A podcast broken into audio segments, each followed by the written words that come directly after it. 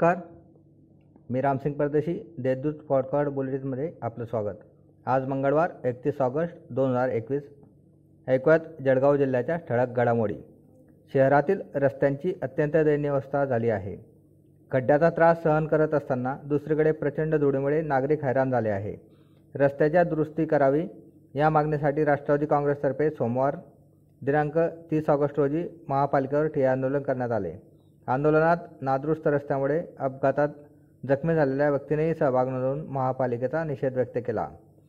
जिल्हा मध्यवर्ती सहकारी बँकेच्या आगामी निवडणुकीसाठी सर्वपक्षीय पॅनल उभे करण्याचा निर्णय घेण्यात आला असल्याची माहिती पालकमंत्री गुलाबराव पाटील यांनी पत्रकारांशी बोलताना दिली.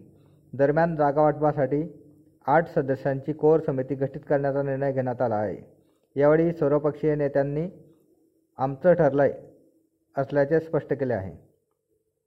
सध्या सुरू असलेल्या ईडी विरुद्ध सीडी या वक्तव्याने आता बोर झालेलो आहे. मात्र आमची ईडी तर लागली आहेच आता तुम्ही तुमची सीडी दाखवा असे खुले आवाहन माजी मंत्री आमदार गिरीश महाजन यांनी एकनाथराव खडसे यांना नाव न घेता दिले आहे. जिल्हा नियोजन समितीची बैठक झाल्यानंतर ते पत्रकारांशी बोलत होते. धरणगाव येथील पंचायत समितीचा विस्तार अधिकारी सुरेश शालिरगाम कठाळे आणि कंडारी ग्रामपंचायत ग्रामसेवक कृष्णकांत राजराम सपकाळे यांना दोन हजार रुपयाची लाच घेताना लाचलुचपत प्रतिबंध विभागाने चोपड्याचे रंगात पकडले. या घटनेने तरंगावात मोठी खळबळ उडाली आहे. या दोघांनी तक्रारदाराकडून दोन हजारची लाच स्वीकारली म्हणून त्यांना अटक करण्यात आली आहे.